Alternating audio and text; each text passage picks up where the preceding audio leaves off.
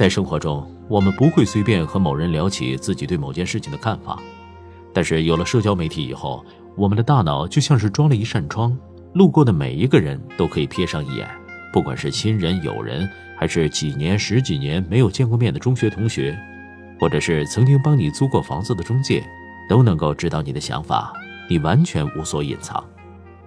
因为你转发的每一篇文章，你复制粘贴的每一条段子，分享到群聊天里的每一张图，都清清楚楚地表明了你的观点、倾向和态度。你发出的每一条状态，不管立场如何，不管有多少人点赞，必然会有另一些人不快，觉得是受到了冒犯。那些冲上来和你辩论或者激烈的屏蔽你并拉黑你的人还算好的，更可怕的是，你永远不会知道有多少人默默看着你的朋友圈。然后在心里翻个白眼儿，没想到竟然是这么一个傻缺儿。当大家都在自由表达，自然会产生观念的冲突。生活中交集不多的人还好，但问题是那些对我们来说重要的人，同样不可能和我们在每一件事情上都观点一致。因为观点不同而造成的人与人之间交往的困扰，美国人比我们感受的更深。道理很简单。因为美国有民主党和共和党，两个党的许多政策都有着根本性的分歧，支持民主党的人和支持共和党的人也很难坐在一起心平气和的对话。美国人的社交礼仪里有一点就是，不随便问别人的宗教信仰和政治观点，这是很不礼貌的行为。在面对自己亲近的朋友或者朝夕相处的家人爱人时，到底支持共和党和民主党这事儿就很难隐瞒了。尤其是到了每四年一次的大选年，矛盾就更加激化。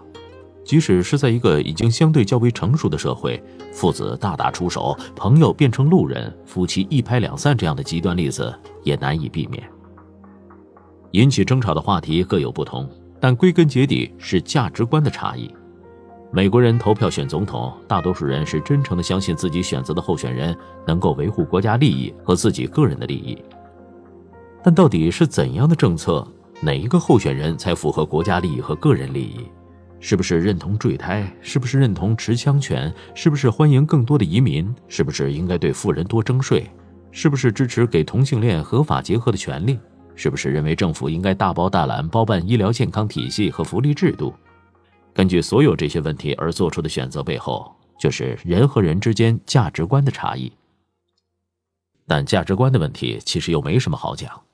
因为一个人的价值观根深蒂固，由他的心态、眼界和思考能力综合决定。就像我看到过的一句话：无论挣了多少钱，当了多大官，出了多大名，读了多少书，甚至去了多少国家，在国外待了多少年，骨子里的东西，包括狭隘无知的境界，都是难以改变的。所以，放弃和别人争辩吧，接受吧，你永远没有办法改变另一个人的想法。正如你知道他永远不可能改变你的想法一样，尤其是在社交网络上，所有的争辩都是浪费彼此的时间。大多数人缺乏足够的勇气和智慧来真诚审视自己固守了多年的信仰，因为那是他所有一切的根基。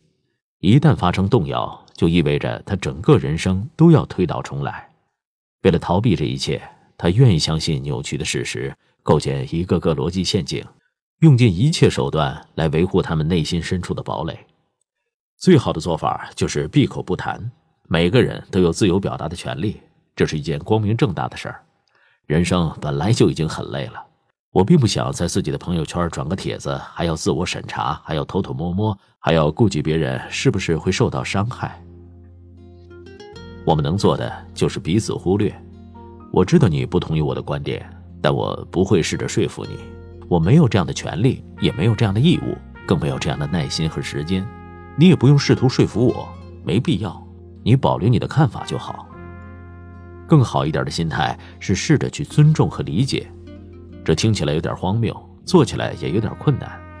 但如果你愿意冷静的想一想，对方生活在什么样的环境里，从小接受了什么样的教育，走过了什么样的一条路，那他有那样的看法、眼界、观点和价值观。就不是那么让人不可思议、难以接受的一件事儿。对于价值观和我们不一样的陌生人，我们可以挥挥手，就此别过；对于亲近的朋友、家人，这样的理解也许是唯一能够不影响彼此关系的做法。当然，最好的状态还是能够找到那些和你有一样价值观的人，因为价值观是一种迷人的东西，能够把人和人在更深层面联系在一起的，绝不是那些可以被轻易贴上的标签儿。不是你们上过同一间学校，来自同一个城市或国家，有同一个星座或血型，你们就能彼此喜欢。能够维系你们的，只能是同样的信仰、准则和价值观。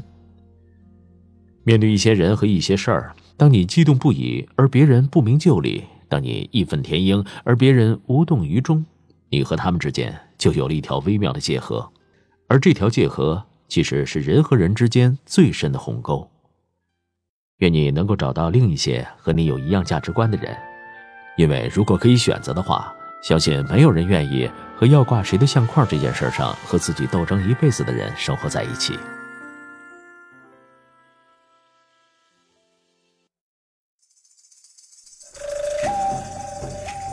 各位亲爱的朋友，欢迎搜索公众号“拿铁磨牙时刻”。那里有更多治愈系节目，帮助你利用每一次等车、等人、等外卖的碎片时间，不喂食鸡汤，只为强大的内心充电。